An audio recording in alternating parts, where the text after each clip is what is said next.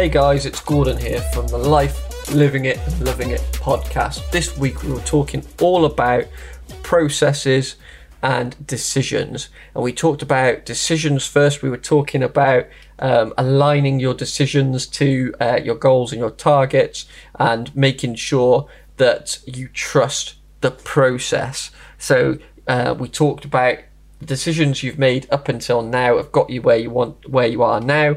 Um, so if you're not where you want to be, if you're not living that life you love, how what do you need to change in your decision making process to align those decisions to your goals and your objectives to get you to that life you love? If you are in living that life that you love already, how can you improve on those so you can get to the next level of that life that you love?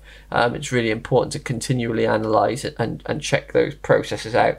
Then we talked about um, the important of the importance of trusting the process, making sure you give new processes time to bed in, and making sure you review and tweak those processes where they're not working out for you. We also talked about the length of time that you carry out processes. If your processes are staying the same for years and years and years, um, then you will plateau and potentially decline in whatever it is that process is doing. So it's important to keep those processes fresh, keep them reviewed, uh, you know, fairly regularly. And I'm not talking every day. I'm talking qu- quarterly, bi-yearly, whatever it is for you, whatever works for you. Make sure that you're reviewing those processes uh, to keep them up to date and make sure that they're as as effective as they possibly can be in getting you to that life you love and then keeping you there.